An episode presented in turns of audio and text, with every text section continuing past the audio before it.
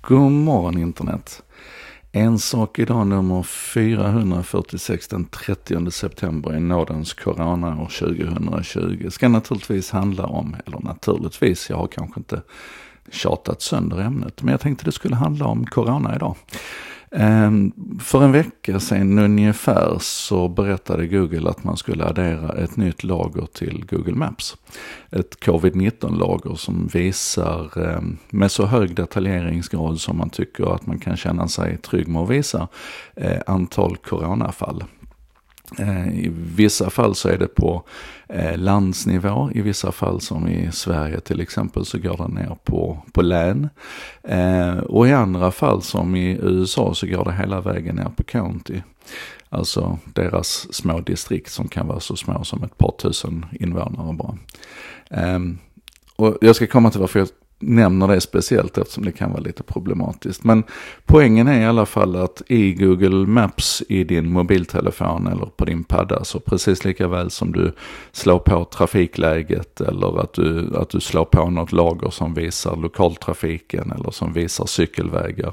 Så kan du slå på ett lager som visar eh, hur, eh, eh hur många fall det finns av covid-19 per 100 000. Eh, och, och, du får en, en färgskala och du får det i siffror. Du får också en indikation på om det är increasing, decreasing eller steady. Alltså vilken, vilken riktning som, som spridningen har i det här området. Och det här är jätteintressant tycker jag för att vi missar lite grann att förstå hur kraftfullt Google Maps har blivit, vilken position de har. De har alltså över, över en miljard användare eh, i veckan.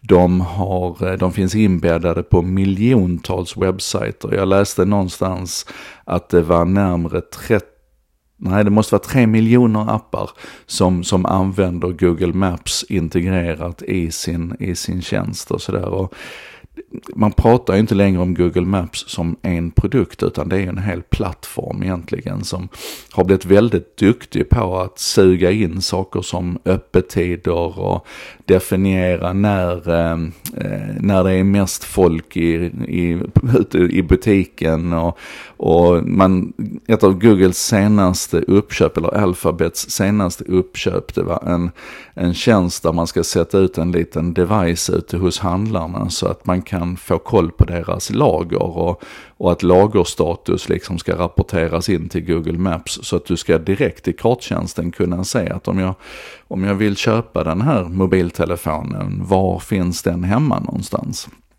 Ehm, Otroligt imponerande bygge med datainsamlingen och, och, verkligen jätteduktiga på visualiseringen. Och det är en stor förtvivlan för mig många gånger att märka hur svenska företag helt missar kraften i Google Maps. Eh, för där finns, ju, där finns ju massor med bilder från varje, varje eh, plats idag. Där finns eh, recensioner och, och som sagt där är öppettider och du kan börja jobba med att publicera dina specialerbjudanden där. Alltså det finns så otroligt mycket du kan göra med, med plattformen Google Maps som är way beyond vad vi tidigare brukade betrakta att vi kan göra med kartor. Och som sagt, man är rätt så, rätt så fingerfärdig och flyhänt här med att, att samla in data ifrån olika ställen. Så det här covid-19 data till exempel då det hämtar man ifrån, man hämtar det ifrån eh, Wikipedia, man hämtar det från New York Times, man hämtar från CDC, man, alltså överallt där det finns data så hämtar man in och så korrelerar man det här datat och försöker göra det så, eh, så rimligt som möjligt och sen publicerar man det då i en snygg visualisering där, där folk redan finns. Och det är ju det som är så starkt med den här plattformen, det är att det finns ju liksom redan en, en, en stor användarbas, alltså över en miljon användare som man sen då kan vrida i olika riktningar. Ja, men det där är, jag, jag tycker Google Maps är superspännande. Men, men jag upptäckte också att just den här granulariteten när man försöker gå så djupt ner på eh, område som man gör i bland annat USA så hittade jag ju ett, ett county där, där det såg alldeles förskräckligt ut. Man hade 146 fall per, per 100 000 invånare. Problemet är att om det här countyt bara har 3800 invånare så blir det fem eller kanske sex fall eh, i ett helt county. Och det är, det är ju precis som den sortens små lokala utbrott som har visat sig vara typiska för covid-19. Så att det kan liksom, när, när, när datat blir för granulärt eller man skär ner det i för små tårtbitar så får man den här sortens problem. Eh, vilket betyder att vi allihopa alltid behöver ha huvudet på skaft när vi tittar på visualiseringar. Eh, allting som har att göra med visualisera data, eh, starta hjärnan och tänk på vad det är du ser för någonting. Eh, det här var en sak idag nummer 470 47 eh, med mig Joakim Jardenberg. Om du tycker det här är värdefullt och gillar det nya poddformatet, eh, podd only, eh, som det kommer att vara alla tillfällen utom när det är intervjuer eller speciella tillfällen, så tycker jag att du kan få gå in och skriva en recension på, eh, ja, var helst du lyssnar på din podd.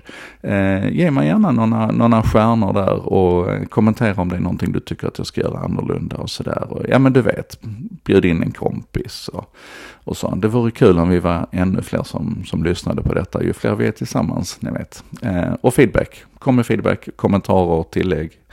Eh, så. Ça, c'est mon.